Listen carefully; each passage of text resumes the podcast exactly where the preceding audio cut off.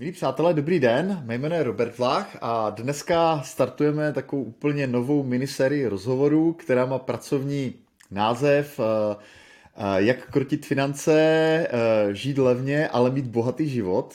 To je důležitý dovětek. A bude to trošku jako jiný formát, než na který jste zvyklí z tohohle kanálu, protože jsme se domluvili tady s Vítěou, který je mým dnešním prvním zácným hostem. Nikoho jiného jsem si nemohl pozvat, do Vítěz zná uh, tak ví, že se tímhletím tématem zabývá, že to má jako hodně vychytané.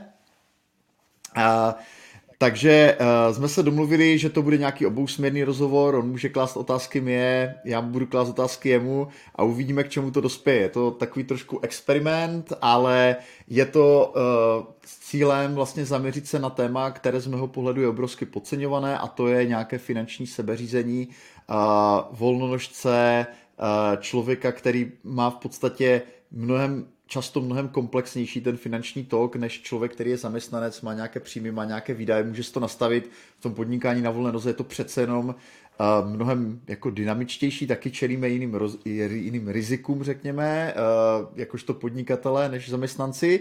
Takže v této nové sérii bych se chtěl zaměřit více na to, jak vlastně hospodaříme se svými penězi, se svými výdaji, a jak říkám, Vítě je v tomhletom ESO, takže Vítě, vítej, díky, že jsi přijal mé pozvání a vlastně eh, výzvu k tomuhle rozhovoru, který možná bude trošku atypický. Těším se na to.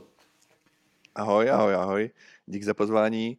Eh, hele, já vlastně v tom jako nejsem sám, protože eh, my jsme začali, co si vzpomínám, s akciemi někdy jako v podobném čase, takže takže jako ty mě taky inspiruješ, takže eh, ten, eh, těch několik let, já si myslím, že to bylo někdy 2010, 2012, tak si to jako odhaduju, tak, eh, tak těch věcí se jako hodně posunulo, hodně, hodně změnilo. A zároveň to ESO si myslím, že je přehnaný, že to je spíš jako taková, taková amatérská hra, pokus omyl, která trvá dostatečně dlouho na to, abych ty úplný průšvihy už měl třeba za sebou a snažil se vlastně hledat cesty, které fungují dlouhodobě a, a, a dávají smysl a, a mají nějaký výnos třeba a přináší svobodu. Takže...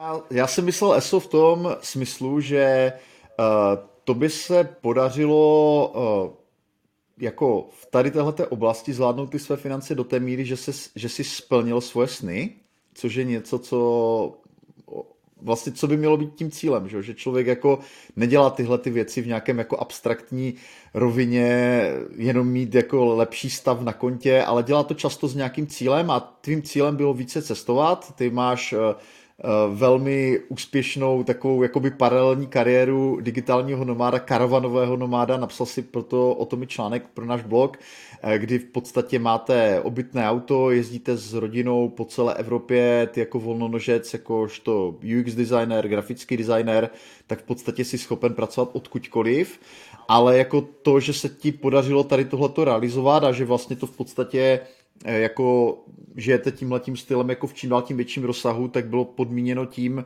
že si byl schopen dát do latě uh, svoje výdaje, své finance, nebo je to tak, nebo není? Hele, je, je, je, to, je to rozhodně tak. Je to, uh, peníze, jsou, peníze jsou nástrojem, který, který umožňuje plnění si těchto těch cílů, který, který může v životě mít. Uh, u mě to začalo určitě uh, prozaičtěji v tom, že že co si já vzpomínám, když jsem začal řešit peníze, tak eh, když jsem opravdu eh, eh, ty věci začal mít jako na sebe, to znamená hypotéka na byt, uživení rodiny a, a, a podobné věci, které samozřejmě eh, za studentských let moc neřešíš. Prostě vždycky je těch peněz jako tak akorát a ono těch videů taky není moc, takže, takže se to dá hrát tak nějak jako na pankáče, ale jakmile do toho začnou uh, padat povinný měsíční jako výdaje, tak, tak to začneš uh, řešit trošku nebo měl bys, jo, ne, nemusíš samozřejmě, ale může to dopadnout katastrofou. A já mám asi větší klid a větší, větší svobodu, když eh, na účtě nějaká rezerva je, když vím, že příští měsíc výjdu, nebo ideálně jako delší dobu než měsíc výjdu.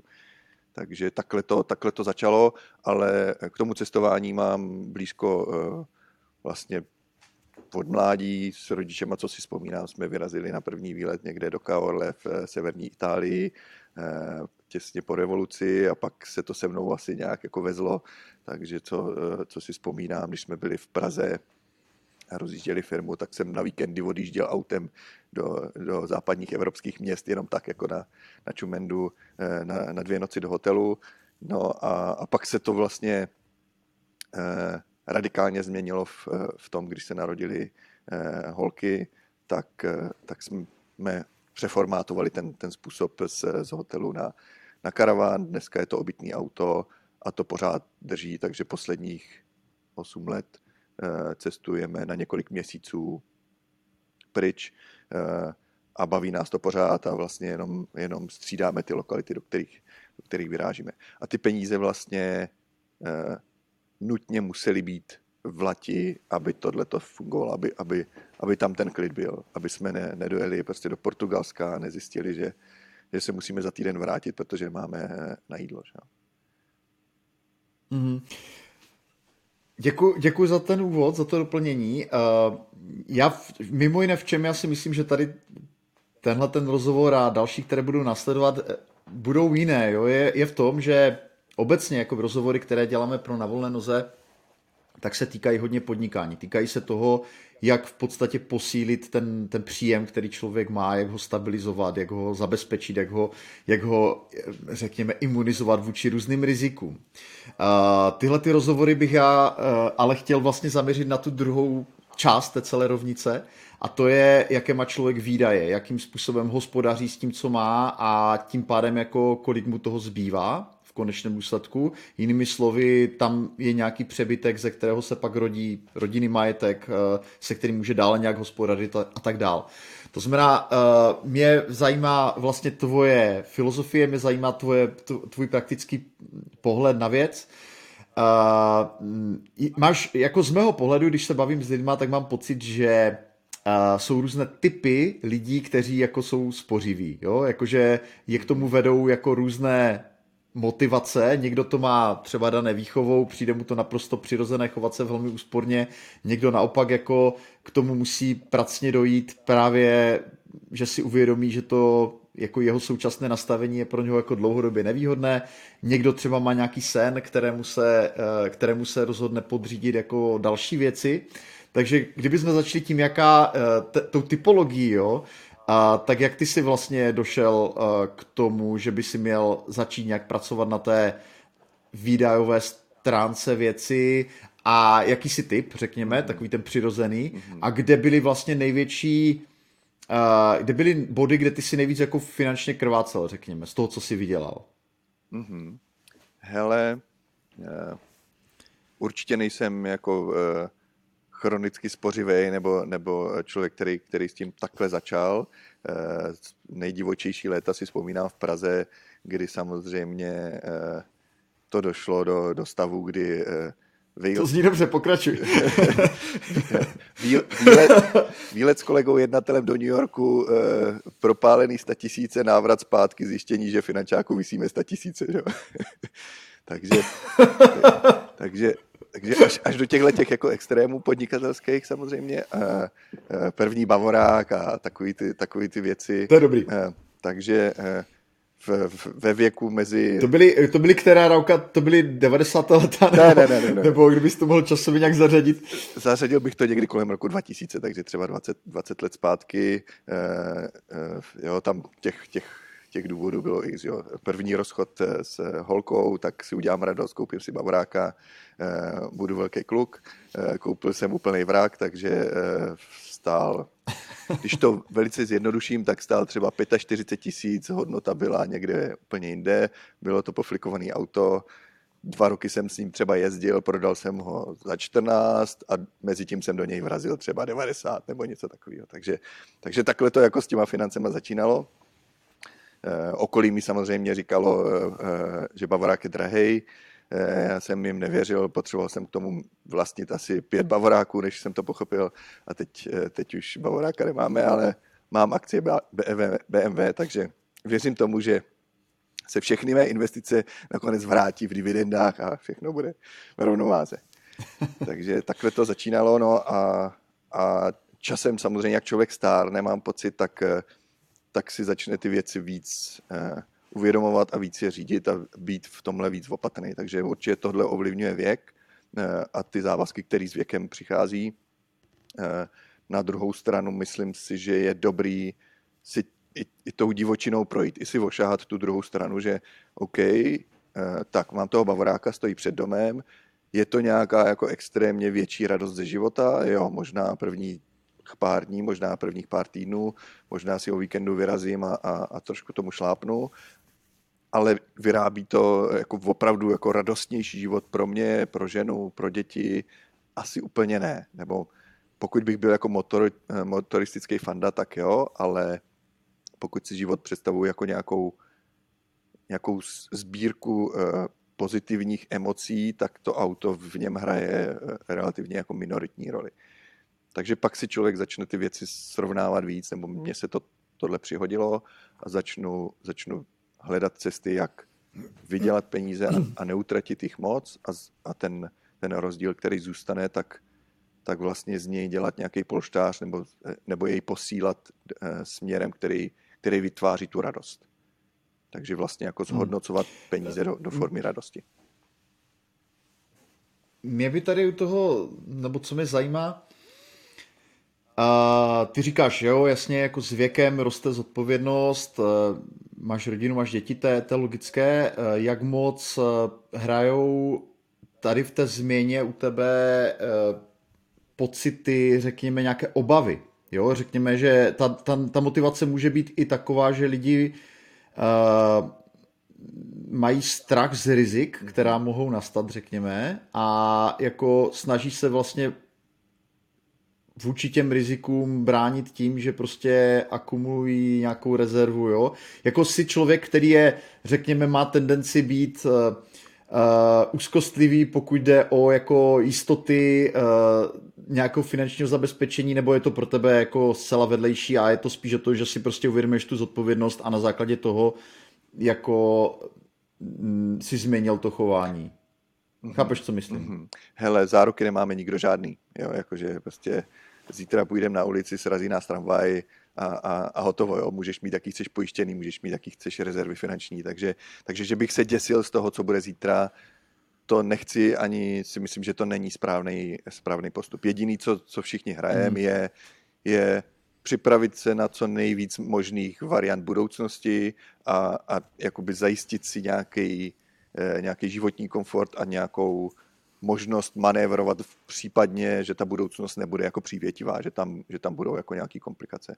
Finanční polštář je jedna z nich, pojištění hmm. může být další, eh, způsob, jak komunikuješ se svým okolím, jaký máš vztahy se svým okolím, může být další z těch, z těch věcí, který, když se všechno rozpadne, tak, tak eh, na to můžeš nějakým způsobem hmm. jako spolehnout nebo z toho čerpat. OK, když se ještě vrátím k té své první otázce, která se týkala toho, kde byly ty tvoje největší mezery, jo? Kdy, jak jsi je začal postupně uvědomovat. Jo? No určitě, když jako optimalizuješ libovolný systém, že jo, tak na začátku pokud je v nějakém jako hodně neoptimálním, suboptimálním stavu, tak uh, ty první, ty hrubé záplaty často přinášejí jako nějakou, nějaké radikální rychlé zlepšení, že? protože za, zapl, zaplníš ty jako největší nedostatky. Takže co to bylo ve tvém případě, jako kde, kde, byly, kde byly místa, kde si musel vyloženě zatlačit? Hele, co si myslím, že je na tom začátku ještě horší, je, že, že ty, jak seš v té situaci, která je, eh, jako, jak říkáš, suboptimální, tak, eh, tak ty jako nevidíš často tu budoucnost jako růžově, nebo si říkáš, z toho se přece nedá jako vyhrabat, to přece jako, to je, to je úplně jako průšvih tady mám výdaje, tady vlastně nemůžu s tím nic moc dělat, teď mám příjmy, ty nejsou nic moc, ty, to prostě, to je jako nehratelný, to, to je zadělaný na průser vlastně jako uvědomit si, říct si sám pro sebe, že OK, ta díra je hluboká, ale vyhrabat se z ní dá, to si myslím, že je jako číslo jedna, který musíš, musíš jako chtít udělat. Nesmíš si říkat to prostě, mhm. ty, vzdát to jako na začátku, jo? protože ty budeš dělat uh, To víme, změny. jak to končí, že jo? To, tak, to není tak. nic dobrého. Takže, takže ty budeš dělat změny, které budou bolet a budeš dělat chyby, ale když to budeš dělat dostatečně dlouho, tak to potenciálně ty výsledky jako může přinést. A knížek o tom bylo napsaných hromadu, příběhů lidských eh, o tom je hromadu. Jo. Jestli můžu doplňující dotaz k tomu, eh, tak ty se jako v nějakém bodě prostě v takové situaci nacházel? Uh, jako kdy prostě, kdy, když se spodíval ten na tu, tu základní matematiku, tak si řekl, to je, jako, to je fakt špatný, musím s tím něco dělat. Jo, byly tam, byly tam dva body. Jeden byl eh, v Praze, když jsem uh, řešil hypotéku, odcházel jsem z jednoho SROčka, kde jsem byl s spoluvlastníkem a vracel jsem se do freelance, tak, tak jsem si chtěl hmm. udělat jako jistý výhled nebo, nebo nějakou pravděpodobnost toho, co, co bude potřeba uh, za výdaje, a co, nebo co, co přijde za výdaje a co bude potřeba vydělat. Uh, tam to byla taková jako základní škola a pak přišla střední škola a to byla, to byla stavba domu, ve kterým teď sedím, takže asi se to nějak podařilo, ale tam samozřejmě, jak už to tak bývá, rozpočty nebyly úplně podle plánu. Že? Takže banka ti půjčí hmm. míň, eh, dům stojí víc a najednou seš jako v situaci, kdy, kdy všechny peníze, které jsi na to naspořil a se kterými spočítal, tak, eh, tak jsou fuč a, a hasíš požár a vy, vytloukáš klín klínem a podobně. Takže, takže tam byl moment, kdy, jestli si vzpomínám dobře, tak tam tak jsme měli třeba tři, čtyři, pět půjček, ať, ať rodina a přátelé, tak prostě vybraný stavební spoření, hypotéka k tomu, eh, auto prodaný, aby jsem si vzal jiný na leasing a tím pádem dostal nějakou jako cash na, na umoření nějakých dluhů. Takže tam to bylo jako hodně divoký a v ten moment jsem si jako mnohem ostřej začal eh, eh, ty finance řídit nebo dělat nějaký výhledy, nějaký plány, abych si vůbec jako spočítal, jestli mám šanci tohle jako uhrát, nebo jestli prostě eh, jsem si vzal velký sousto a, a nebude lepší třeba ten dům prodat nebo, nebo to vyřešit, vyřešit nějak jako jinak, protože s těma příjmama, který teďka mám a s těma výdajema, který mám a s těma půjčkama, který musím splácet, tak, tak hmm. to mhm. prostě nemá jako šanci fungovat. Jo. A tam jsem, když jsem si ty Excely postavil, tak to hratelný bylo, protože tehdy ty příjmy byly celkem dobrý taky, Eh, takže šlo jenom o to, jaký čas to bude trvat. No a, a v souvislosti s tím jsem samozřejmě hledal optimalizaci, optimalizaci těch výdajů, ať už to bylo přepojištění pojistek nebo zrušení nějakých paušálních věcí, které nejsou životně důležitý, eh, nebo pojištění aut, eh, což jsem do té doby třeba vůbec neřešil. Prostě první pojišťovna, která byla po ruce, nebo pod leasingovky, tak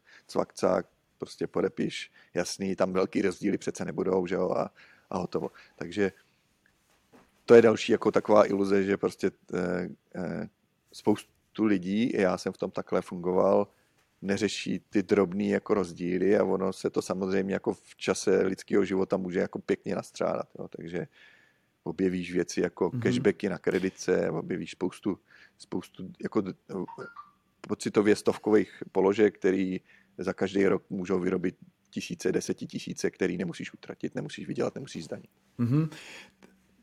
Ty, ty jsi říkal, že si musel teda udělat, nebo vychází to z toho jako z té, z té, z té narrativy, že si musel teda udělat nějaká rozhodnutí, rozhodnutí, která nebyla lehká, která už jako bolí, že, jo? že v takové situaci. Takže co byly jako klíčové uh, věci, které ty se rozhodl osekat, uh, než se dostaneme k nějakým ještě praktickým věcem. Eh, tohle je ta poslední věc, co mě jako zajímá tady v tom, tom výchozím stavu. Hele, no všechny zbytný, zbyt, zbytný výdaje, takže, takže dům byl sice postavený, ale neměl fasádu a, a prostě na stavebním úřadě jsme místo toho, aby jsme e, to řešili nějakou další půjčkou a tu fasádu dodělali, tak jsme šli na stavební úřad a, a domluvili jsme se, že, že fasáda bude pohledové zdivo, že jo? přestože to byly prostě eh, cihly, na který měla přijít fasáda eh, a, a spoustu věcí jako, jako plot, vjezd, zahrada předu, vzadu, tyhle věci prostě měly jako stop stav na třeba tři roky, eh, přestože sousedí si říkali, jak to, že tam máte takovou hromadu a jak to, že ta fasáda ještě není hotová a, a, a, a takovýhle jako věci samozřejmě jako přichází, ale ty víš, že okay, jako teďka, jako teďka není, tak, takže eh, to, posta- to, to zastavíš, jo? Nebo, nebo samozřejmě si můžeš kupovat každý tři roky auto, tak OK, auto prostě nový nebude, eh, výlety budou nějak jako optimalizovaný cenově, takže i, i tehdy, eh, když to, vlastně když jsme ten dům dostavili, tak zároveň jsme jako začali cestovat s karavanem, tak to nebylo nový mobilní mobilní eh, eh, eh, teda obytný auto, ale byl to karavan z, z bazaru, který měl za sebou vlastně 30 let života a vlastně ty cesty byly jako hodně optimalizované, vařili jsme si spíš sami, nechodili jsme do hospod a, a tak dále. Takže, takže když vezmu, mm-hmm. když, když pominu tu investici do toho karavanu, což, což samozřejmě byl nějaký výdaj, tak ta dovolená nebo ten výlet s, s karavanem byl mnohem levnější než jakákoliv dovča a takhle jsme jeli několik dalších let po tom, po tom dostavění toho domu. Jo, takže mm-hmm. to, tohle byly věci, které jsem jako zkoumal podrobně a, a prostě několikrát do týdne jsem se díval do toho Excelu a říkal si, tak která z těch položek se dá ještě nějak jako upravit, kde, kde by to jako šlo nějak udělat.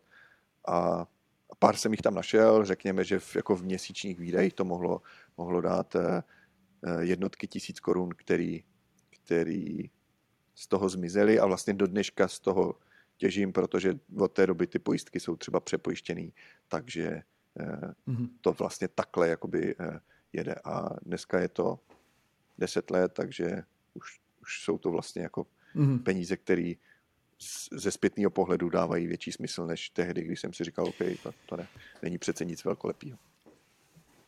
Mně přijde, že tady u těchto těch eh, jako změn, které někdy jsou právě v důsledku takových situací, v jaké ty se zocitl, nebo vaše rodina, tak je hrozně důležité, aby uh, existoval jako nějaký rodinný konsenzus, že? protože to se týká vlastně úplně všech. Vy jste měli malé uh, holčičky ještě v té době, takže těch se to předpokládám natýkalo, ale jako, jak probíhal třeba váš jako rodinný dialog tady na touhle věcí, měli jste třeba úplně jednotný pohled na to, jako kde by se, jak by se ta situace měla řešit, nebo bylo jako těžší dojít jako k tomu koncenzu a měli jste třeba různé pohledy na to, jo? Chápeš, mm-hmm, jako co myslím? Mm-hmm. Hele, uh, my to máme s, se ženou rozdělený tak, že já mám na starosti tu finanční stránku, to, to zajištění chodu rodiny. Eh, ona má na starosti spoustu těch věcí okolo, to znamená děti, škola, eh, jídlo, domácnost eh, a tak dále. Takže tady to bylo spíš na mě jako to rozhodnout, říct Renči, takhle to bude, tohle je jako výhled na další měsíce, na další roky, měli bychom jako výdaje velice opatrně a hledal jsem tu jako ideální rovinu. Samozřejmě jsem to pře, přehnal v tom, že jsem chtěl optimalizovat úplně všechno, takže, takže to došlo do fáze, kdy, kdy jsme řešili, jestli ten smetak, který jsme koupili, byl jako moc nebo málo, eh, nebo Renča ho koupila, a, ale, eh, ale zase jako se snažíme si dávat v tomhle ten, ten feedback loop takovej, eh, tu zpětnou vazbu, aby, aby to jako fungovalo. Takže já jsem pochopil, že OK, do, do nějakých jako položek pod 500 eh, korun bych neměl vrtat, protože to jako nepřináší tu radost a naopak to jako v těch penězích to není žádný rozdíl a v, v té radosti to může být jako zásadní jako eh, trhlina. Takže, takže eh, tam jsme tohle jako našli, ale jinak jako hodně respektujeme ty svý teritoria. Znám jako spoustu párů, který tam mají nějaký jako overlap, nějaký pře, přesah mezi těma kompetencema a to často jako v, eh, vyrábí nějaký jako tření. Eh, my tady v tom si jako věříme. Já Renči zásadně nemluvím do vaření, jednak tomu vůbec nerozumím, ale, ale druhak jako to je prostě její teritorium, to je její jako hřiště eh, a, a a když bych ji do toho kecal, tak ji akorát rozhodím ten balans. A to stejný ona se snaží jako u financí. Takže já se jí samozřejmě snažím jako ukazovat eh, svoje Excely, ze kterých mám eh, občas jako radost, a, ale ona říká, jako tohle mě prostě, jako, to máš na starosti a to je, to je tvoje. Takže v tomhle je to, v tomhle je to krásný, že že když Renča by mě řekla, od zítra jíme jenom jako eh, hovězí maso, tak já to nějak jako dám. A když já jí řeknu, od zítra neutratíme ani korunu, tak ona to nějak jako dá. Že? Mhm. Jo, tohle mi docela, tohle mi přijde zajímavé, protože samozřejmě jako je to jedno z těch řešení. Na druhou stranu, uh, ona je teda asi jako, uh, má docela velkou tu odolnost vůči, vůči nějaké nejistotě, protože uh, myslím si, že pro některé lidi by mohlo být jako nekomfortní to, že vlastně nevidí do té reálné projekce, že je odkázaná jenom eh, na to tvoje hodnocení toho stavu. Ano, jako, ano. Jestli, jo, jako jestli to říkám přesně, že zkrátka jako uh, ty sám si v nějakém rozpoložení, že když hodnotíš tu tabulku, které může být jako negativní, že jo, a teď se to snažíš jakoby předat, ten pocit, jako že teda by bylo třeba šlápnout jako na brzdu a ona v té chvíli vlastně, protože nevidí ty čísla jako ty, tak neví, jako jestli ta situace je jako kritická, nebo jestli jo, to je prostě jo, jenom jo ten tvůj aktuální pohled jako v to rozpoložení, ve kterém se nachází, že jo? Hele. No to se jako dost, eh, jak, jak eliminuješ tohle vlastně, že, že, ty, že ty prostě jako uh, máš špatný den, podíváš se do těch tabulek a říkáš sakra, sakra, sakra. to, uh, hele, to se děje. Jak, jak tomu dodáváš tu objektivitu? Jako? No, uh, já to Renči předávám přes ty pocity. Ona to, jako, ona to na mě vidí, jestli je to dobrý nebo špatný, že jo? Už to, jak jako mluvím, jak se tvářím. Takže takže pokud jde fakt jako do tujího, tak, tak to pozná, aniž bych ji ukázal jednu, jako jeden sloupec, jeden řádek. Jo. Ale, eh, ale samozřejmě, eh, když vidím, že se něco jako řítí, tak, tak to řeknu dopředu eh, a nějak to jako plánujem.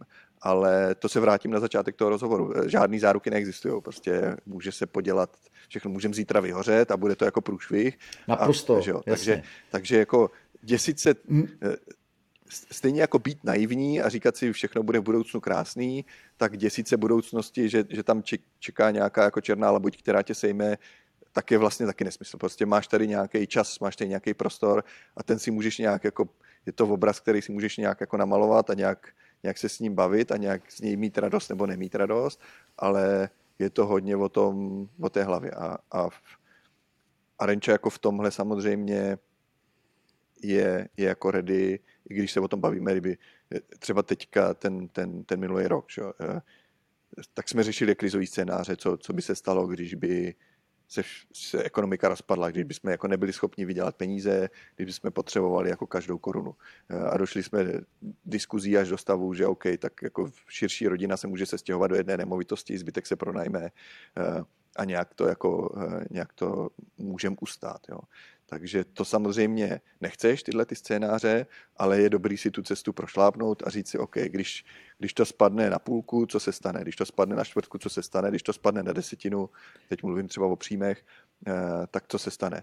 Jaký věci můžeme jako rychle vypnout? Můžeme vypnout školu, můžeme vypnout eh, několik jako dalších věcí, prodat eh, auta. Jako soukromou tak, školu. Tak, tak, tak, tak. No. A, a dostat se do nějakého zase jako balancu, takže takže tohle je dobrý jako mít v hlavě, ale že bychom se tím jako strašili, to, to vlastně jako nepřináší žádnou, žádný smysl nebo radost. No. Mm.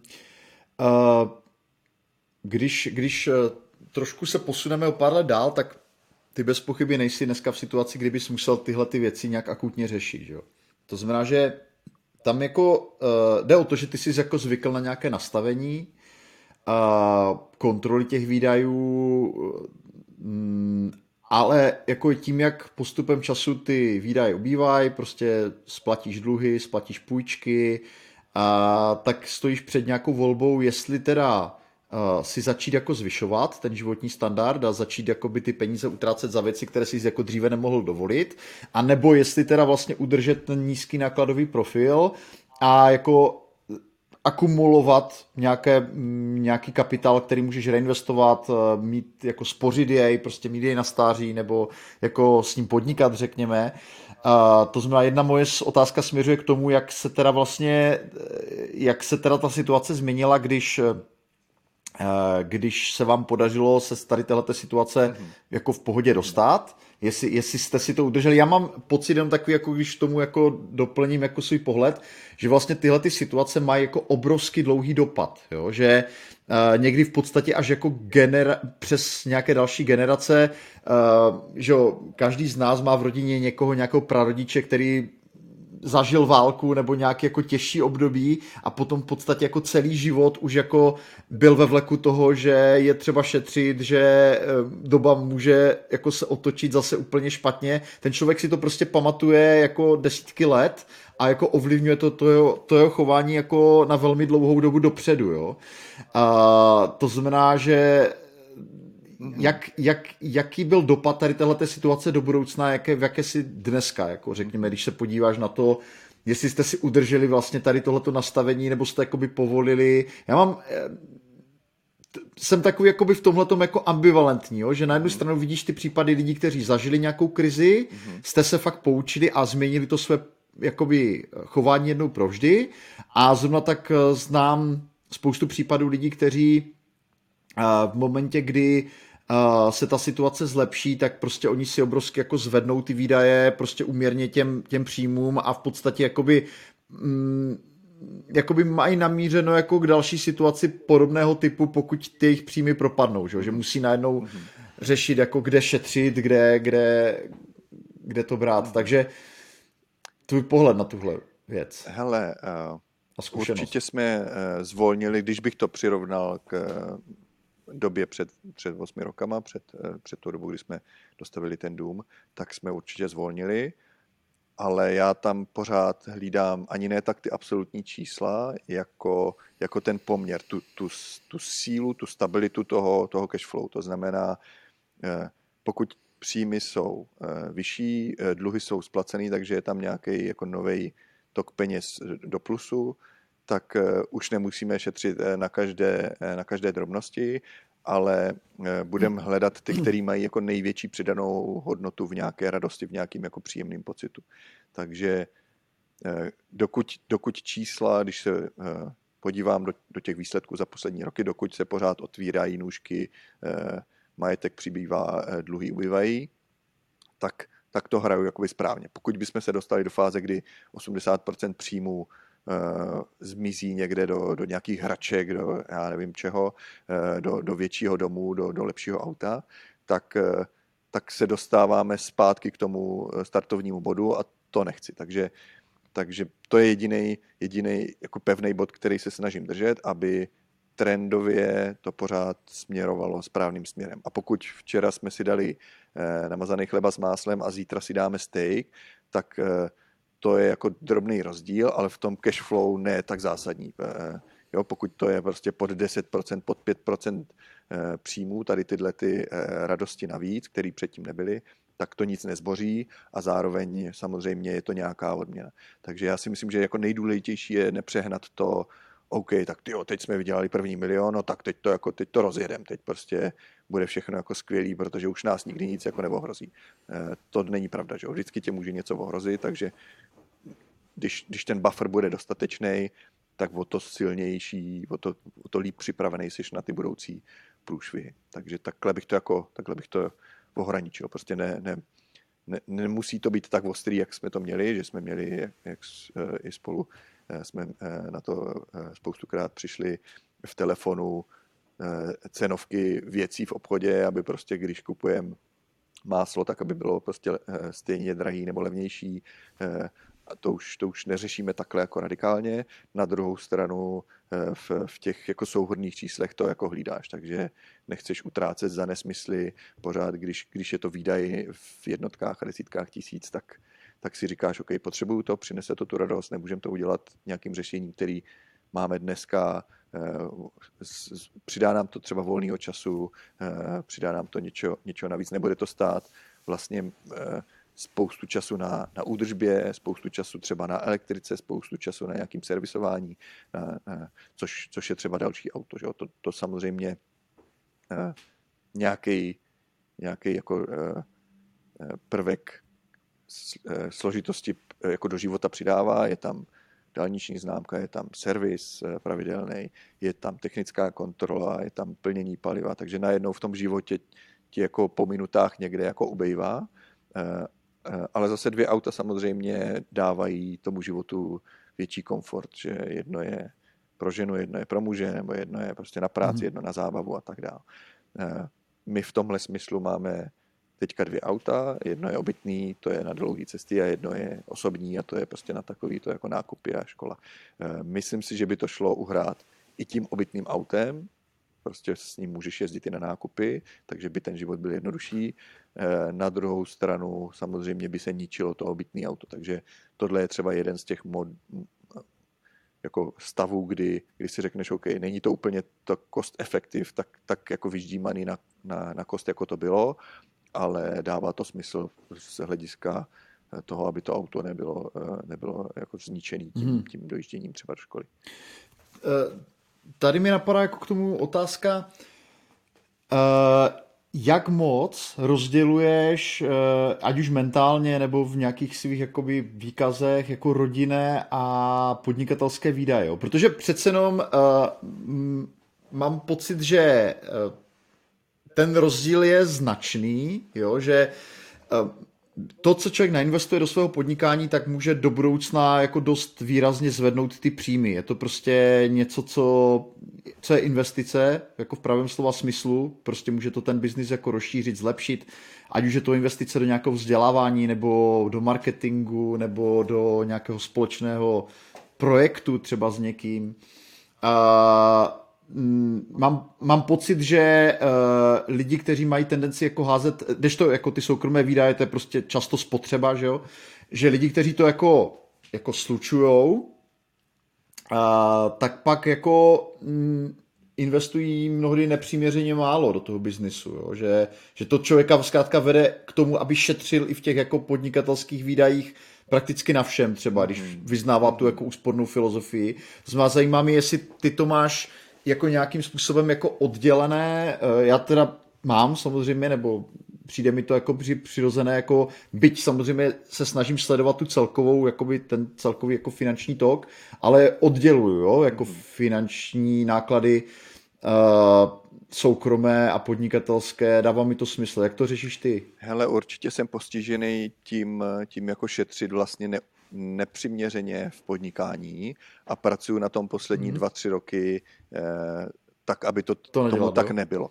Uh, jo, protože samozřejmě, co je mhm. největší problém, je, že, že tisícovka v, v domácím rozpočtu je úplně něco jiného než tisícovka v podnikání. Tam, tam eh, jako to může jednoduše lítat prostě od, de, od deseti tisíců vejš a, a není to jako nutně špatně, kdežto samozřejmě v, v tom rodinném rozpočtu ty čísla jsou, jsou typicky nižší.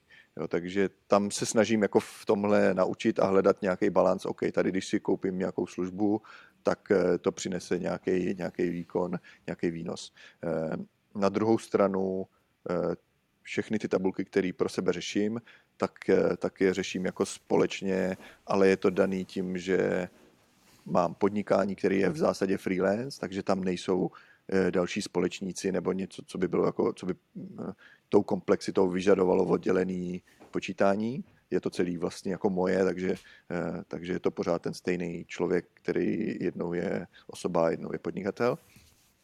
A pak jsou tam investice a ty většinou, nebo jako ty všechny, který, který tam mám, tak jsou zase postavený na tom, eh, že eh, je to nějaký jako vstup buď to na akciový trh, anebo do třeba SROčka, kde kde prostě to je ohraničená věc z hlediska jako investičního a v některých případech tam je i nějaký vztah, eh, řekněme, ne zaměstnanecký, ale nějaký jako kontraktorský, kdy OK, tak eh, téhle firmě eh, dám peníze a zároveň nějak jako v tom týmu pomáhám, aby ta firma rostla, aby to, aby to mělo nějaký směr. Jo, ale mm-hmm ale ne, nemám potřebu tohle jako výrazně. Jo, já, já myslím, že to je naprosto vyčerpávající odpověď, jo? v podstatě jsi to řekl přesně, jak to máš.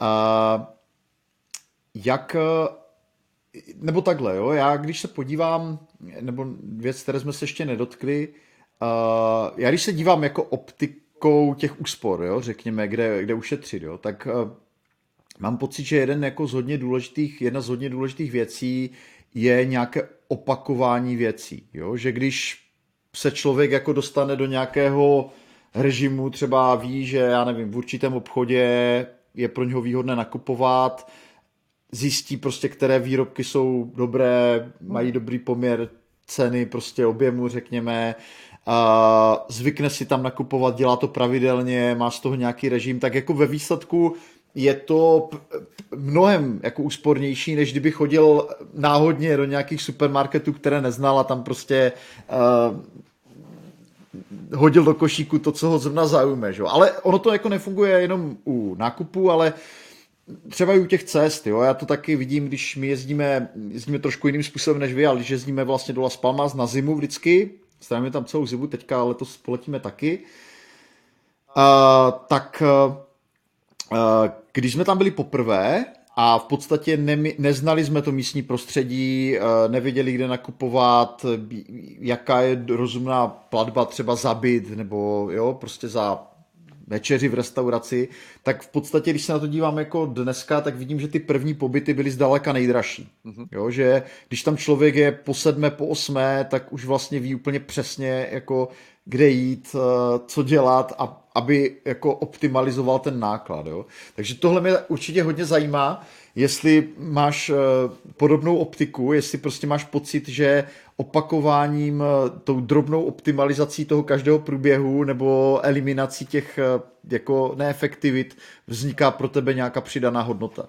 Uh, jednoznačně ano. Uh, dokonce teďka, jak to, jak, jak to popisuješ, tak, tak si uvědomuji, že tohle vlastně děláme úplně automaticky, uh, aniž bychom si to jako pojmenovali, ale tohle se přesně děje. Jak, ať, ať už jde o nákupy v jídla v, v obchodě, tak máme prostě vychytaný, kde mají, buď to je to dobrý zdravý bio, takže cena není tak důležitá, anebo je to běžný nákup a pak prostě tamhle je ta cena jako optimální. Stejně tak jako u, u, u nákupů dalších, jako je v oblečení, jako jsou, jako jsou další výdaje, eh, tak když přijde něco nového, tak to s, s Renčou proberem a řekneme si, OK, dává to smysl tady, tady, tady. Eh, a potom vlastně, jak říkáš, to opakování už probíhá s tím partnerem, s tím obchodem, eh, který jsme si vyhodnotili jako, jako dobrý, dokud on sám by to nějak jako nerozbil, nebo dokud by nepřišel nějaký vstup zvenku, že eh, sousedka říká, že prostě vajíčka mají nejlevnější tamhle, nebo že, že soused má eh, slepice a bylo by dobrý ho podpořit. Jo, ale jinak jedem, jedem takhle tak. A, a samozřejmě, eh, když to srovnám zase před x rokama, tak do typicky jako do nákupního centra chodíme jako násobně méně než, než dřív. Většina těch věcí který se dají koupit online, tak kupujeme online. Eh, občas jsou to i ty potraviny, třeba když jsme nemocní, nebo, nebo když eh, to nejde, tak, eh, tak prostě to přiveze kurýr, ale většinu těch jakoby ojediněných nákupů typu je potřeba koupit novou mikrovlnku, tak, tak to proběhne celý online. Jo, takže tam se nestane to, že, že najednou v tom obchodě na tebe volají ty věci, které si říkají o, o to, aby byly součástí tvýho života, ale ty je nutně nepotřebuješ, no ale je to tam hezky jako ve výloze a, a, a, a možná by bylo hezký to jako doma mít, tak, tak eh, to se ti samozřejmě v onlineu stane míň, no, ono se to nějak jako taky může stát, ale, ale je to méně pravděpodobný, je to mnohem pragmatičtější. A na cestách eh, tam ta optimalizace není. A tím, že my se přesouváme, tak samozřejmě ty místa jsou nový, takže pokud nejedeme trasu, kterou jsme někdy jeli a víme, že tam je dobrá hospoda nebo obchod, tak vlastně pořád narážíš na, na eh, jako výdaje, který si říkáš, no to mohlo být trošku jako lepší. Že jo? A, a, a samozřejmě až do, dojde to až do extrému, kdy dáš prostě na, na hranicích Švýcarská a Francie dáš prostě za obě 300 euro a řekneš si, ty to je nějak, to je nějak moc, ne, no ale paní byla milá, že jo. Takže protože prostě zrovna máte hlad, jo. Takže takže hmm. se mhm. stane. No. Jinak tady možná se můžu podělit ještě o naší zkušenost, uh, která se týká právě tady téhle optimalizace, jo? že dost často, když třeba narazíme na nějaký výrobek, který, mm, který nám chutná, jo? týká se to často jídla, já vím, že třeba takhle jakoby třeba kvašené zelí, jo? prostě nějaké nakládané a prostě kimči a takové věci, že je dobré jít třeba přímo k tomu výrobci, který je často třeba ještě lokální. Jo? To je úplně ideální kombinace za nás, že vlastně nejenže jakoby uh, to nakoupíš velkou obchodně, objednáš jich třeba 20 těch sklenic nebo 30 prostě, oni většinou zavážejí vlastně v tom regionu, takže nám to hodí domů mm-hmm. a ty vlastně to koupíš jako levně, podpoříš místního výrobce, vlastně tu místní ekonomiku Mm-hmm. Někoho, koho vlastně díky tomu znáš už i osobně, takže tam je i nějaká přidaná hodnota toho, že uh, máš dobrý pocit, že podporuješ někoho, koho znáš a, a uh, kdo podle tebe dělá správnou věc, ale v konečném důsledku je tam i ta ekonomická úvaha, že je to vlastně mnohonásobně levnější, než kdyby ten samý výrobek koupil v obchodě někde v krámě nebo tam bys ho možná pravděpodobně vůbec ani nekoupil, protože to je třeba nějaký malovýrobce, takže dost často vlastně některé věci nakupujeme vlastně mm, přímo od výrobců, nebo třeba z velkoskladů, jako dá se někdy, někdy i tak, jako jo, nějaké, já nevím, třeba papír, papírnictví a tak, že prostě člověk jako podnikatel může mít, může mít vlastně přístup i jako k takovému nákupu třeba. Hele, jednoznačně ano, jo. Tam je, tam je, protože tam dostáváš obrovskou radost, že jo? to se ti ve velkou obchodě nebo v, v nějakým jako standardním eh, obchodě nestane tak často. Tady najednou vidíš toho člověka, který opravdu jako tam strávil tu lidskou dřinu a, a má radost, že ty máš radost z toho produktu. Jo? Takže za nás bych řekl, že v tomhle případě až, až téměř jako vypínáme senzor na peníze, prostě když, když to nebude jako za, za máslo 3,5 tisíce korun, což by asi jako zaplo nějaký jako eh, výstražný znamení, tak, tak vlastně eh, to jako koupíš, protože prostě eh, tobě i, i té protistraně to přináší radost a to je vlastně jako smyslem, proč ty peníze eh, spoříme, proč je někam investujeme, proč o nich vůbec přemýšlíme, aby jsme mohli, mohli vlastně, díky tomu, že ty peníze máš, tak vlastně volíš, jaký ten svět bude jako v budoucnu. Tím, že je pošleš někomu nebo někomu jinému, tak vlastně podporuješ toho člověka nebo tam tu firmu a to jednoznačně děláme. A máme samozřejmě i jako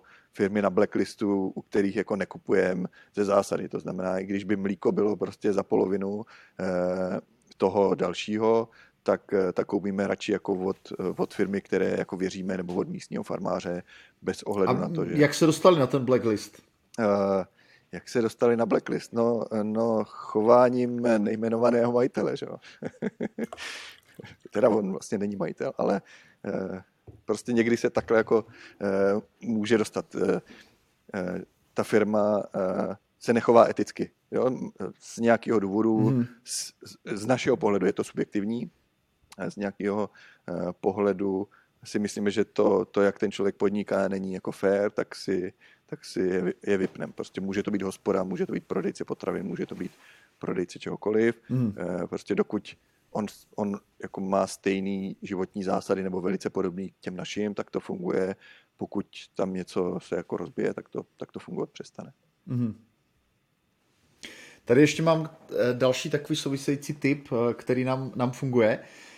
A že když nakupujeme nějaké spotřební zboží rodinné, jo, tak se nedíváme vlastně jenom na tu cenu, ale i na nějakou prodatelnost té věci, protože třeba Lenka má profil na Vinted, což je taková síť, eh, mm, jako řekněme, ono to začalo jakoby prodejem nějakých jeho oblečení, ale vlastně obecně je určitý typ zboží, ať už je to, ať už je to oblečení, boty, cokoliv, eh, týká se to hodně dětského jako oblečení, které můžeš jakoby velice dobře prodat, jo? že třeba, ano, je to třeba nějaká značková, nevím, nějaká barefoot obuv, stojí to třeba 1500, ta dětská bota, ale vlastně to dítě to nosí dva měsíce a prodáváš to třeba za 12, za 13, jo? takže ten rozdíl je naprosto minimální a nám se třeba hodně osvědčilo uh, uh, jakoby vlastně dívat se i tady, i tady na tohle, jo? že v podstatě pokud jako nakupuješ něco, co je kvalitní a má to jako dostatečné renomé na to, aby to bylo prodatelné, tak už se potom jako nedíváš tolik na tu jako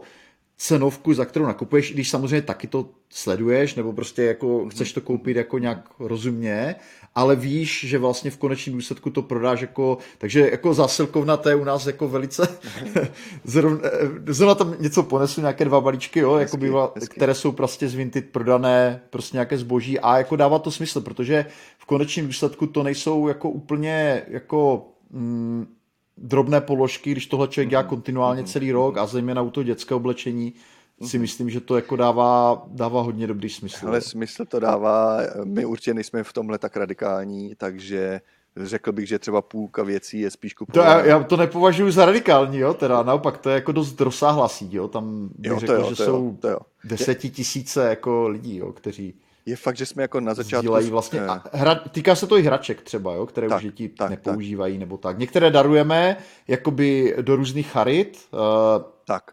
Některé tak, jako tak.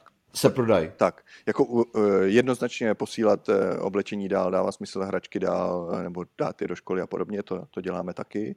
Uh, to je jakoby jedna věc a s čím jsem experimentoval nebo uh, chystám se v nějakých jako vlnách, jsou, jsou firmy, který, kterým pošleš prostě ty věci v jednom balíku, oni si to nafotí, nacení, prodají a vezmou si z toho větší provizi než třeba nějaký insertní server, ale máš to jako naprosto bez starostí. Takže... A máš s tím zkušenost jako by ty osobní jakou? Jo, jo. Uh, hele, super. Za mě jako, jako z hlediska toho, jak, jak ten uživatel té služby je spokojený, já jsem byl nadšený. Prostě opravdu poslali jsme tři velké krabice a pak jsem se jenom díval, jak jako něco se prodá, něco neprodá.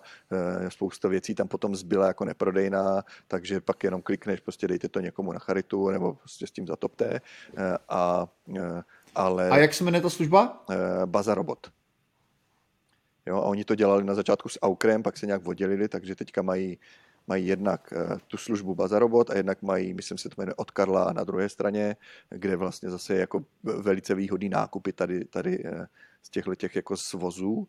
Um, a když jako řešíš svůj čas, který na tom světě máš nějak jako ohraničený jako důležitý, tak tohle je vlastně eh, komfortnější, než řešit ty jednotlivý díly s, s těma protistranama.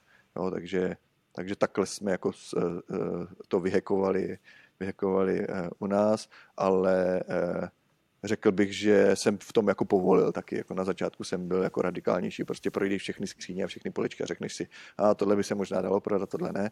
Teď už mám pocit, že jsem jako na to třeba rok, dva ne, nesáhnul a že už se tam jako v jedné skříni hromadí věci, které by dávno mohly mít novýho majitele, ale prostě si říkám až příště, až příště.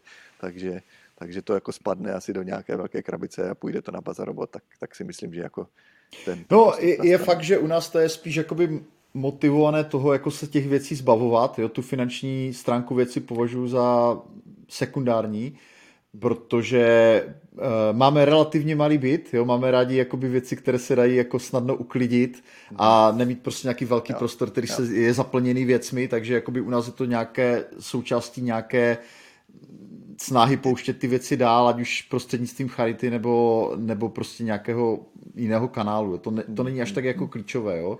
Podobně to děláme i třeba s, já nevím, s přebytky s jídlem.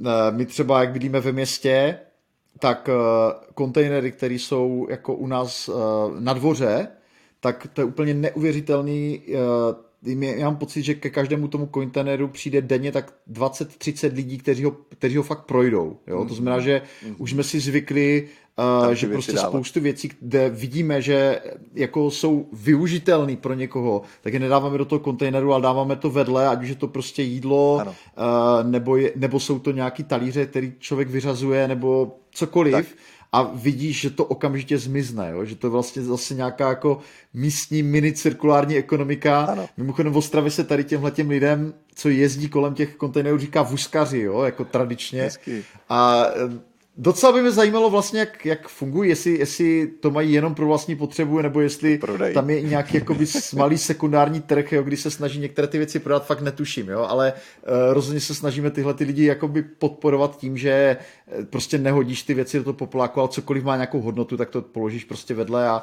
často jsou to bezdomovci, takže to, to, super, těm to, to samozřejmě super. pomůže nejvíc, že jo, když to je oblečení nebo tak. Hele, no a v Ostravě musí být a... úplně bezvadná likvidita, že jo? To my samozřejmě dáme před dům taky takhle ty věci, ale tady prostě ten, ten trafik jako na tom, eh, na tom předdomě v malé vesnici je, je úplně jiný než, než v Ostravě. To je docela dobrý, to je dobrý. No. Eh, jo, bez pochyby. Tam je, asi jsou zase pak jako nějaké ty, jak se tomu říká, garage sale, že jo? Ano. Uh, že máš občas nějaký blžší trh. Tohle je mimochodem v tomhle Ostrava jako úplně jako vynikající, že má docela dost takových jako aktivit, které tady pořádají místní nějaké umělecké skupiny, nebo eh, je třeba trh, kde eh, který je vedle galerie umění, který je třeba jednou za rok a tam prostě rodina přijde, vezme všechny své hračky, kterých se chce zbavit a má prostě blešák a můžeš si prostě vybrat eh, jako zase. Mm-hmm. Je to jakoby místo, kde já s mnohem větší pravděpodobností koupím hračku, než jako v komerčním hračkářství, mm-hmm. kde mám Přesně. pocit, že spousta těch věcí jsou v podstatě komerční krámy, to vidí už i náš syn, jakože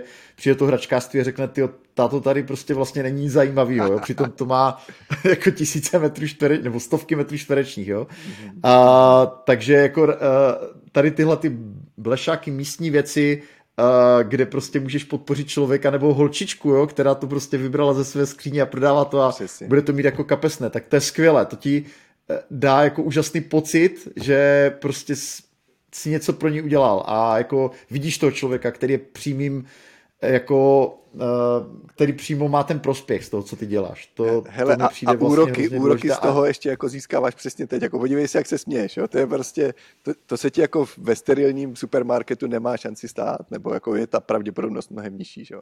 Já jsem takhle koupil od, od tady eh, eh, kluka, co, co eh, je synem eh, majitele hospody, tři polínka za 100 korun, samozřejmě nebylo to úplně jako výhodný díl, ale prostě to, že si tam postavil stoleček a prodával tam větvičky a květinky a, a, a, a věci, které někde našel, tak prostě tohle chceš jako podpořit, jo? A ta radost obou straná byla prostě jako bezvanou. Mimochodem tohle má ještě jako docela zajímavý vyšší level, jo. My když jsme byli mm, v Provence, tak tam je poměrně dost eh, obchodů, které vlastně prodávají jako eh, starou vetež, jako by vlastně z toho regionu turistům, jo. A eh, to, to je fakt, jako to jsou věci, jako uh, určitě se nad tím pozastavíš, protože máš třeba starou rezavou konev, úplně stejnou, jak ty máš třeba doma na zahradě, jo, ale stojí třeba 100 euro, jako, jo, je prostě děravá, ale prostě je, je krásná, jo, je to prostě jejich nějaký místní design, Přesně. je to v podstatě úplně totální krám, jako, který nepoužiješ ničemu jinému, než do toho Dekorace. dáš nějaký květináč nebo něco, prostě dáš si to na zahradu, ale jako líbí se mi ten, ten princip toho vlastně uh, jako znovu použití těch starých věcí mm-hmm. z toho, že vlastně z toho ještě někdo může vytvořit nějaký profit. Uh, mm, No, Takže jako, to je ten mindset. To je tam možná... jsme ještě nedospěli, jo, tady v Ostravě. to je, no jasně, tak to v tom, v tom Provence má samozřejmě jako uh, brand, který je hodně, hodně vepředu, takže to nevím, jestli máme šanci dohnat, ale, ale je, je to jako uh, super, super element, který ti ten život prostě uh, tomu jako dává, dává ten, ten úsměvový rozměr. Že?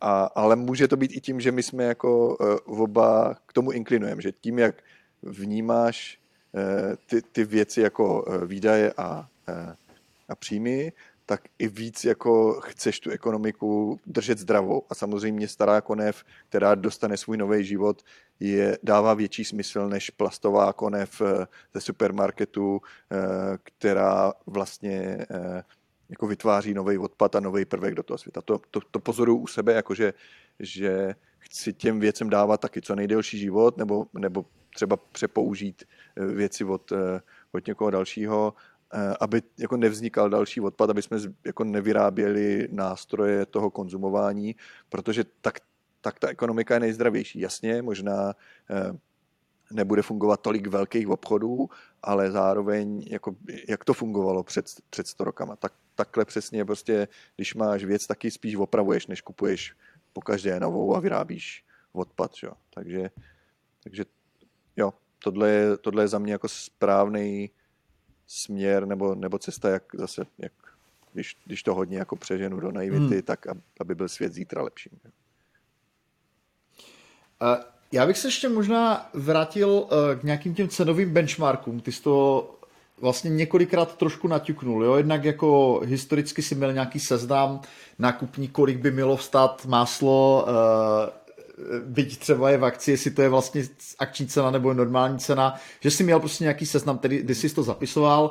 Uh, stejně tak si se zmínil, že nakupuješ, eh, když nakupuješ třeba nějaký spotřebič, tak děláš nějakou jako online rešerži. Uh, to znamená, že přijde mi, že jako si člověk, který s těmi cenovými benchmarky jakoby pracuje poměrně hodně.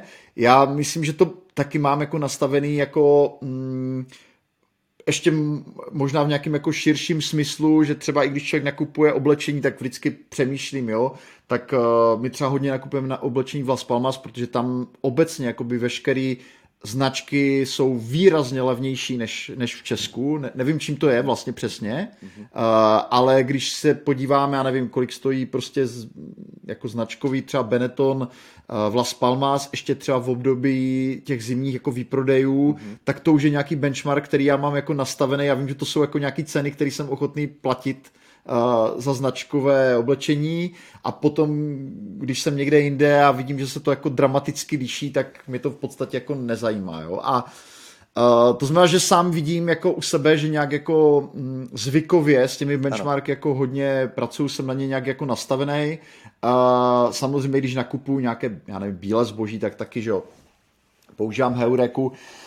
občas používám The Test a jejich vlastně jakoby pohledy na to, jako co je, kde jako dobrý poměr té ceny a kvality. Poslední dobou mám spíš pocit, že převažuje ta Heureka zboží CZ, tady ty srovnávače, protože tam je jako větší spektrum těch výrobků a je tam často víc těch hodnocení, jo, že ne, že bych, jako samozřejmě věřím těm jako testovacím laboratořím, mm to také, ale jako v jejich kapacitě není otestovat všechno, ano. co na tom trhu je a dělat to jako průběžně, že? takže myslím si, že v tady tomhle tom jako trošku vítězí ty, ty srovnávače na internetu, kde to ti lidi hodnotí, byť třeba jako jednoduše a rychle, ale přece jenom, když máš u ničeho jako tisíc hodnocení, tak ta výpovědní hodnota je z mýho pohledu už skoro větší než, než výsledek té laboratoře, eh, pokud bychom se zaměřovali třeba na to, jak je to spolehlivý, nebo jo, jako v tomhle ohledu. Samozřejmě, tak, že ten tak. spotřebitel ne, neposoudí spoustu dalších věcí, které zachytí jenom ta laboratoř. Ale, takže mě zajímá tady tohleto, jak, jak vlastně optimalizuješ ty nákupy, eh, protože to se v té spotřeby hodně dotýká v podstatě.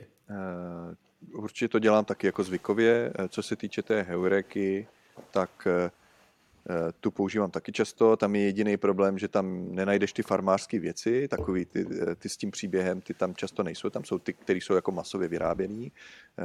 Recenze super, jediný, co tam jako je potřeba trošku diskontovat, je, že, že, že Heureka svým konceptem přitahuje lidi, kteří jsou citlivější na peníze, takže to, to, to, to, jaký produkt je na prvním, na druhém, na třetím místě, je trošku určený tím, že je třeba jako hodně levný, eh, tak se prodává a je atraktivnější než, o, to než, postřeh. než, než, já nevím, AEG eh, eh, trouba, která samozřejmě tam jako nikdy nedosáhne prvního místa, protože je cenově méně dostupnější, takže těch hodnocení tam bude vždycky méně. Takže to, tohle, tohle když uděláš, tak je, to, tak je to v pohodě, ale pak Eh, co se týče nákupu. Tady se nabízí jako no, hříšná, no, no. hříšná myšlenka, jestli, jestli jako vůbec potřebuješ ten výrobek, který je prostě třikrát dražší, jo? Jakože, uh, no, jo, to neříkám jako, a, no, že to vidím nějak jako jednoznačně, jo, ale No, pro, jakože z mého pohledu, kdybych se to podělal čistě jako spotřebitel, jo, tak uh, já, si, já nemám v podstatě problém koupit si myčku, která je právě tady v téhle nižší cenové hladině, pokud má jakoby spoustu hodnocení, které jsou jednoznačně pozitivní. Jo? Že přijde mi, že u výrobku, já nevím, typu Míle, jo, bych připlácel jako obrovskou prémii za tu značku a nezískám jakoby na, Může být. jako nadhodnotu, která je přiměřená vlastně tomu nárůstu ty ceny. Takže je otázka spíš na tebe, jo? Ale, ale vidíš. Kdy tam, kdy tam přijde ta recenze? Že jo? Heureka ti to pošle za týden, jestli jsi s tím zbožím spokojený. To znamená většina těch recenzí. Ale někteří lidé vkládají i jako jo. zastupem času. Jo, že jo? Najdeš, Takže... najdeš, ale rozhodně to ne, nevohejbá ty statistiky. Takže, takže pak je dobrý si říct, OK, jestli, jestli míle vydrží desetkrát hmm. díl a stojí jenom o 20% víc, tak, tak to dává smysl. Jestli míle stojí třikrát víc ale stejně je to prostě vyráběný stejným Číňanem a, a kvalita je vlastně stejná, jen to, jenom je to No to asi ne. Tak, tak to... samozřejmě je to jinak. No. Takže, takže to jenom bych chtěl jako k té heurece, že, že je dobrý samozřejmě vždycky mít nějaký jako kritický myšlení a říct si, jak tam ty statistiky vznikají a jak tam, jak, jako jaký trafik, jaký lidi to, to používají a nebrát to. Jenom si můžu ještě doplnit no. teda za sebe, jak tohle vnímám. Uh, jako je to mimo jiné o té značce, jo? že prostě uh, jsou značky, kde máme třeba jako v rámci rodiny, protože máme že jo, jako několik míst, které vybavujeme spotřebiči, ať už to u rodičů nebo prostě mm-hmm. chatu, a, tak jako vidí, že je značka, která vlastně dlouhodobě jako je spíše jako levnější, ale prostě je dobrá, je spolehlivá. Jo? Takže to je asi ten faktor, který rozhoduje u mě, jo? že kdyby to byl mhm, jako mhm. výrobek jako s dobrým hodnocením, který ale jako je úplně jako no name, nebo je to značka, kterou mám jako zkušenostně zařazenou jako horší, tak uh, bych to samozřejmě nezohlednil, ale pokud je to něco, s čím tu zkušenost mám, tak tam se asi vždycky přikloním k tomu jako mm, jí věřit, jo, jako by dát jo, další šanci. Jo, jo. Jako když bych to převedl na auta, se za vstup jenom...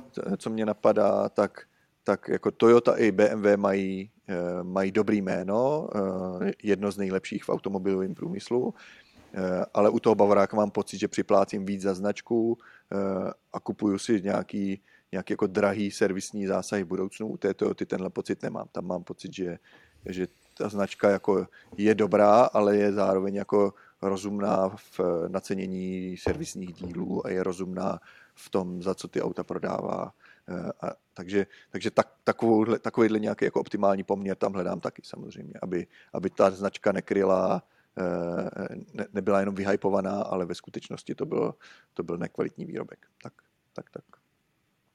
Hmm, hmm. Mm-hmm.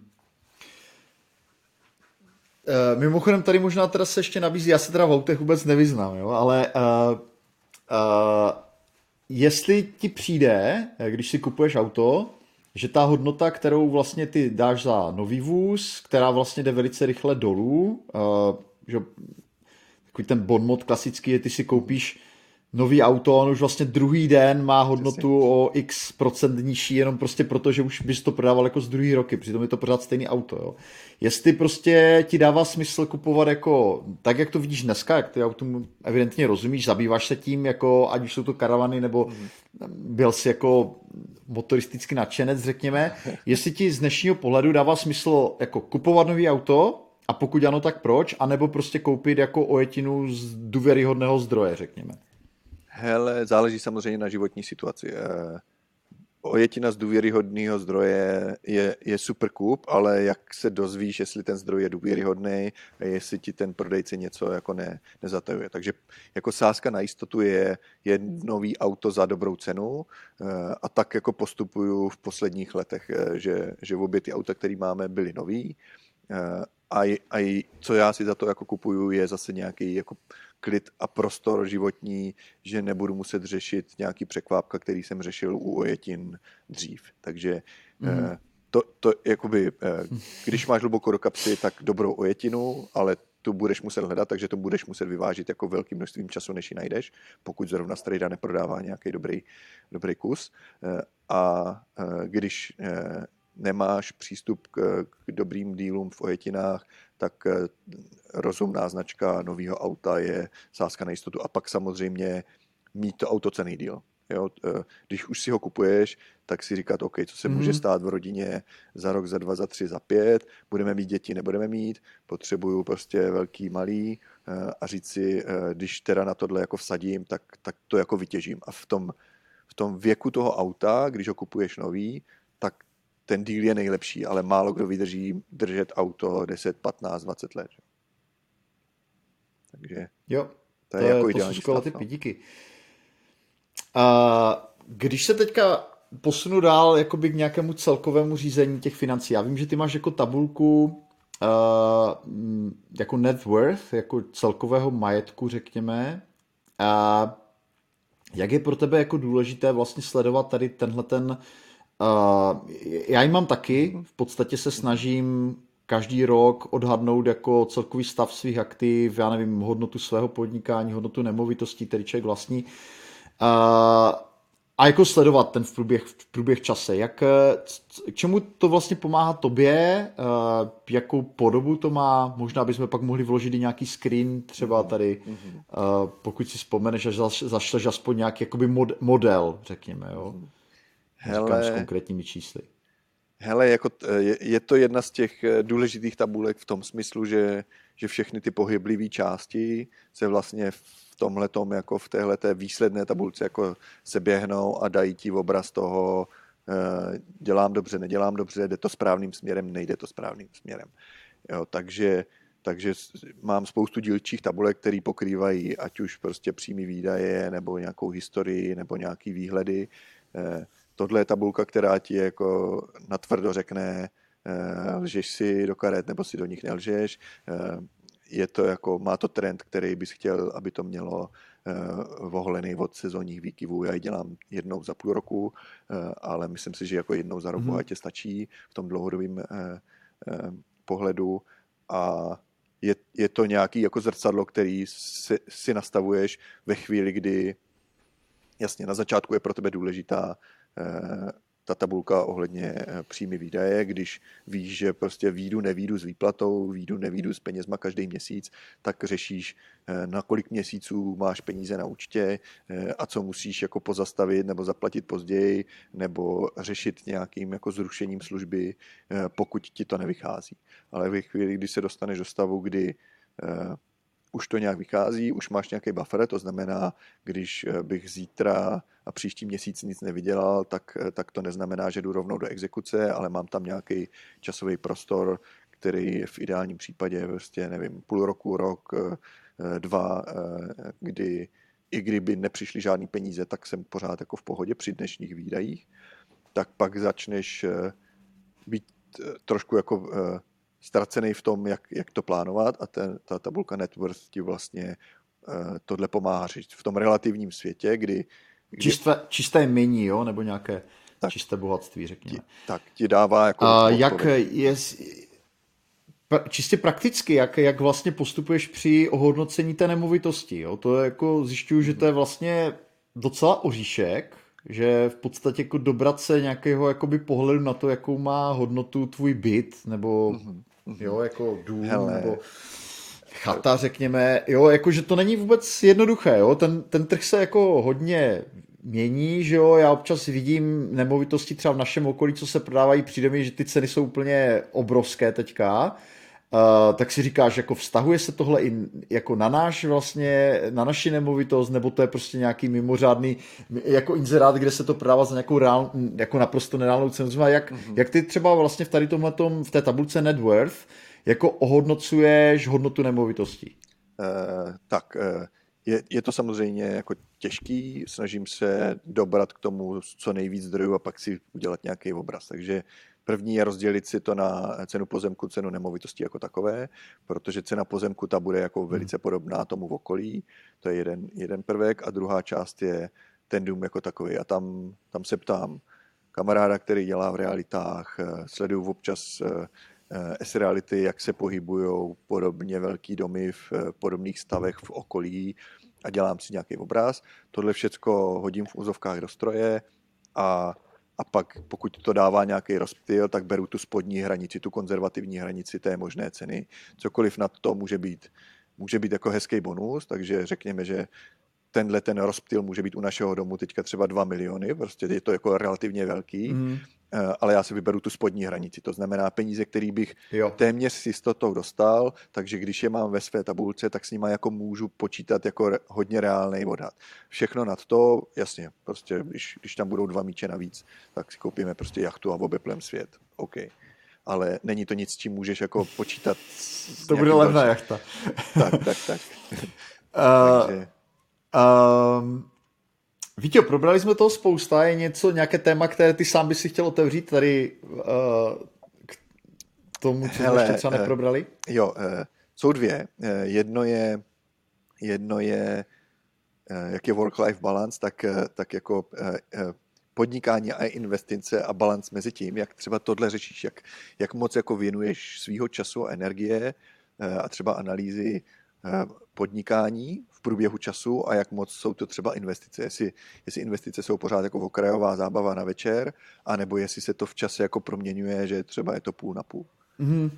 Jo, no jako za mě, eh, já teda eh, funguji tak, že jako jednoznačně podnikání je pro mě mnohonásobně jako časově náročnější i zajímavější, řekněme. Mm je to prostě, eh, nejsem jako založením jako akciový investor, byť jako tomu se snažím rozumět, snažím se v tom vzdělávat, přečtu o tom ledas co, neustále hledám nějaké jako zajímavé typy do portfolia, tak myslím si, že eh, u mě ten, ten posun, který vnímám jako dlouhodobě, že se snažím a mít to akciové portfolio jako koncentrovanější, byť si samozřejmě uvědomuji, že to je jako s vyšším rizikem, než když tam máš prostě 15 titulů, to jsem jako mimo spoustu let a je to jako dobrá, dobrá strategie. Na druhou stranu s tím, jak eh, jako eh, roste ta hloubka, do jaké studují ty jednotlivé tituly, tak v podstatě vidím, že se jako mm,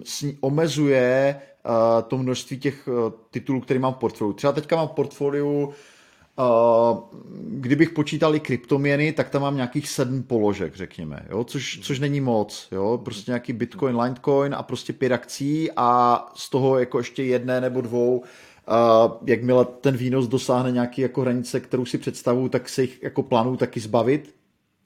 Takže jako nemám problém koncentrovat jako to portfolio jako na několika málo titulech. Uh, myslím si, že to je daný tím, že prostě uh, jako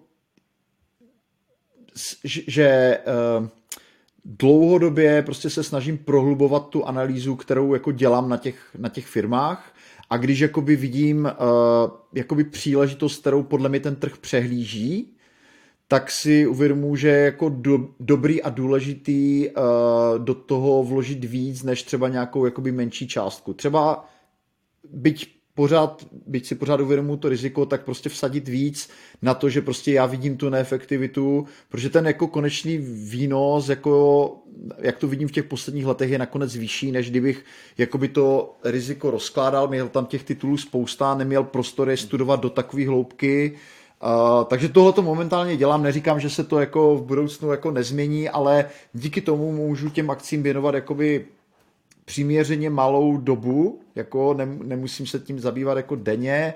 Jakmile prostě to rozhodnutí udělám, tak uh, tu firmu samozřejmě sleduju. Uh, můžu tam mít v některých případech nastavený taky nějaký jako uh, příkaz, který zamezí ztrátě. To je taky docela dobrý, jako s, že člověk může pracovat jako s alternativními typy pří, příkazů a ne neprodávat jenom jako když se rozhodne, ale může tam být jako nějaký automatický spouštěč. Uh, takže tohle, tohle to mi přijde jako uh, takový jako aktuální stav. Uh, pokud jde o podnikatelské investice, tak to je samozřejmě to je něco, čemu se, zabí, jako čemu se vinu primárně a tam mám to teda oddělený určitě od osobních. Uh, i, ta, I ta rizika tam prostě, nebo nějakou efektivitu tam měřím jako úplně jinak. Um, a ještě se ptal, uh, Mm. Tady ten balans, jakoby jak, jak vlastně, kolik času, jo. kolik energie, ale uh, pro mě je super. V, jo, ještě jsem ještě, ještě no, jednu, jednu no, věc jsem no, chtěl dodat. No. A eh, to je vlastně přikupování těch uh, titulů, jo? že jakoby u mě to většinou není jeden nákup, jo?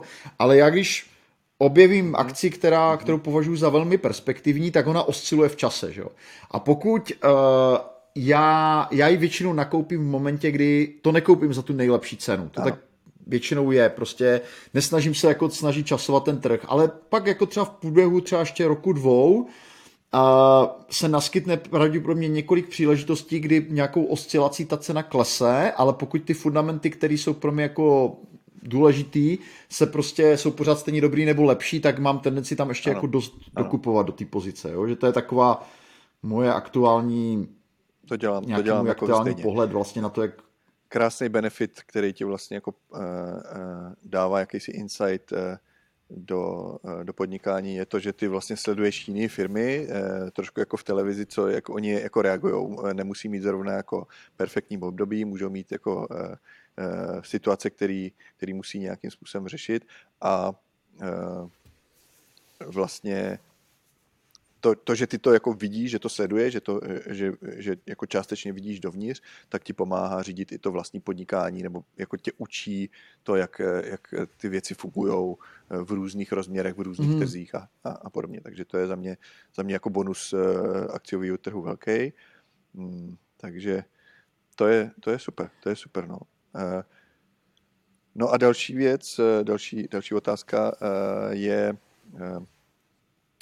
když těch peněz je jakoby dost, to znamená, máš všechno pokrytý, máš, máš buffer, máš vlastně pořešený eh, z hlediska finančního všechno, co, co jsi jako vysnil, co jsi přece vzal, tak, eh, tak co s těma penězma navíc potom vlastně jako děláš? Eh, jde to do charity, nebo, nebo zakládáš nové projekty, nebo investuješ do firem, nebo všechno padá do kryptoměn, jak, jaký vlastně jako s tím, tím co ne, ne, já, já uh, mm, ta, takhle k tomu nepřistupuju, já uh, se snažím uh, vlastně, nebo takhle, obecně, už, už jsme spolu něco školili na tohle téma, tak asi ví, že já, já považuji většinou uh, ty rezervy, které lidi mají v podnikání za jako spíše malé než, dost, než dostatečné, jo.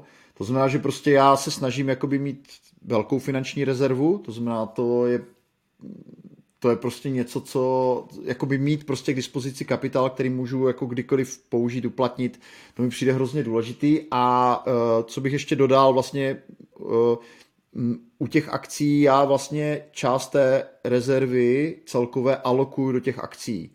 Jo, jakože tady v tomhle tom jako obrovská inspirace pro mě Warren, Warren Buffett, který vlastně velice podobně vlastně pracoval s Berkshirem na začátku, že prostě tam byl nějaký jako to kapitálu, pak dokupoval nějaký firmy, že jo, a on se snažil jenom ten kapitál jako dočasně alokovat jako někam, kde aby mu to prostě nevyselo na účtech, ale prostě kde se to může nějak jako dále zhodnocovat a takhle k tomu přistupuji úplně stejně já. To znamená, já nemám jakoby nějaký cíle nebo něco takového, ale snažím se prostě zamezit tomu, aby, eh, eh, aby jako ten majetek nebyl exponovaný vůči inflaci nebo vůči nějakým dalším rizikům, který já nejsem ochoten podstupovat, jo. Takže mm-hmm. jako mm-hmm. já jsem v nějakém věku, kdy prostě nemám jakoby před očima mm, jako dobu, kdy nebudu pracovat, jo, není to pro mě nic jako aktuálního, takže já opravdu se snažím zachovat jako tu, mm, tu svoji jako tu svoji schopnost jako dál investovat a ochránit i vůči inflaci. Jo. To je jako nějaká moje první mm-hmm. prvotní potřeba. Jako, jo. A zároveň mi dostatečně velkou rezervu prostě pro všechny případy. Jo, i kdyby člověk nemusel z nějakého důvodu nemohl pracovat rok, dva, tři třeba, jo, prostě může se stát cokoliv, tak uh, tohle je moje, jakoby, můj pohled na tu věc. Mm-hmm. Tak, tak, tak, tak, jo, jo, jo. Hmm, to znamená, jakoby od, dávat peníze, dávat peníze, které jsou navíc do, do nástrojů, který tě ochrání před uh, inflací a který ti zároveň dají jako dostatečnou likviditu, což nemusí nutně být třeba nemovitost nebo... No, eh, další věc, která s tím trošku souvisí, je, že eh, občas, když se ty akciové investice vydaří, tak vlastně vydělám, nebo když se mi vydaří, tak vlastně ten výnos těch investic je vyšší, než to, co já jako bych třeba reálně vydělal za tu dobu. Jo? To znamená, to je pak další výhoda, že když prostě to portfolio je větší, tak ty rozhodnutí, které jako člověk dělá, mají jako mnohem větší jako dopad, jo, řekněme, na, na, ten, na ten net worth, řekněme. Jo, tak, takže tak, tak. to je další věc, která, která mi v tom dává jako smysl, že když se to člověk učí, řekněme prvních pár let, tak jako ty rozhodnutí nemají velký dopad na to, jak, jak na tom je. Když to, když uh, jakoby postupem času jako roste tvoje znalost, to tvoje sebevědomí, mm-hmm. tak jako i ten výnos může být podstatně jako zajímavější a, a dává mi to smysl, jo? že to není jenom ta ochrana vůči inflaci, ale i vlastně schopnost uh, jako dobře nakládat s tím kapitálem a jako skrze to mm, jej zhodnocovat. Hmm, hmm, hmm. Jo, to je, to je, to je, to je hezký, no. no jakože, hmm. to je, super zakončení toho. Je, toho. Jako, mm, mm. Jako, eh, jako nepovažuji se za člověka, který by byl jako pro mě je to čistě soukromá věc, jo, jakoby, mm, snažím se v tom vzdělávat, snažím se o tom číst co nejvíc, ale zároveň si uvědomuji, že to je jako oblast, kterou jako pokud budu podnikat dál v tom, co dělám, tak nemám šanci jakoby do všech důsledků nějak jako proskoumat, protože to je v podstatě pl, to je jako na plný, plnohodnotný profesní život, jako věnovat se investicím, jo. Takže, takže jako cháp, uvědomuji si, že tam mám jakoby limity dané jako časem, který tomu můžu věnovat a to vlastně se pak promítá i do té reálné strategie, kterou já jdu, řekněme, jo. Že tam snažím se v tom portfoliu mít i jako akcie, které jsou prostě držáky z mého pohledu, a kde vnímám jakoby minimální riziko jako ztráty toho kapitálu, jo, a prostě jako ovlivňuje to vlastně dost mých rozhodnutí, to, že na to nemám, že s tomu nemůžu věnovat 8 hodin denně, jako řekněme. Ale zároveň je tam eh, jakoby ten příslip té, té ještě jako komfortnější budoucnosti potenciálně, je, že že jako uh, spoustu lidí se může pohybovat v, z fáze života pracuji za hodinovku nebo za měsíční mzdu do fáze, kdy opravdu to je jednotlivý rozhodnutí, eh, který uděláš prostě v jednom dni v roce, může ovlivnit výdělek eh, na celý další rok. To znamená, eh, tam je ta krása v toho, že jako můžeš, pokud podnikání nebo zaměstnanecký poměr není to, co, to, co tě naplňuje jako radostí, tak můžeš vlastně tím, tím vyděláváním peněz za hodinovou sazbu vydělat na nějaký kapitál a dostat se do fáze relativně jako bez rizika nebo bezbolestně, kdy eh, ty peníze ovládáš svýma rozhodnutíma a přestáváš být tím zaměstnancem. Ale to je asi pravda, ale jakoby, jako vůbec to není, vůbec to není optika, která by mi byla blízká. Jo? Jakoby, Teď to myslím obecně. Teď to myslím jako, práce, jo, obec, obecně že, možná že vlastně... jo, ale fakt je ten, že jakoby moje práce, mě, mě práce jakoby baví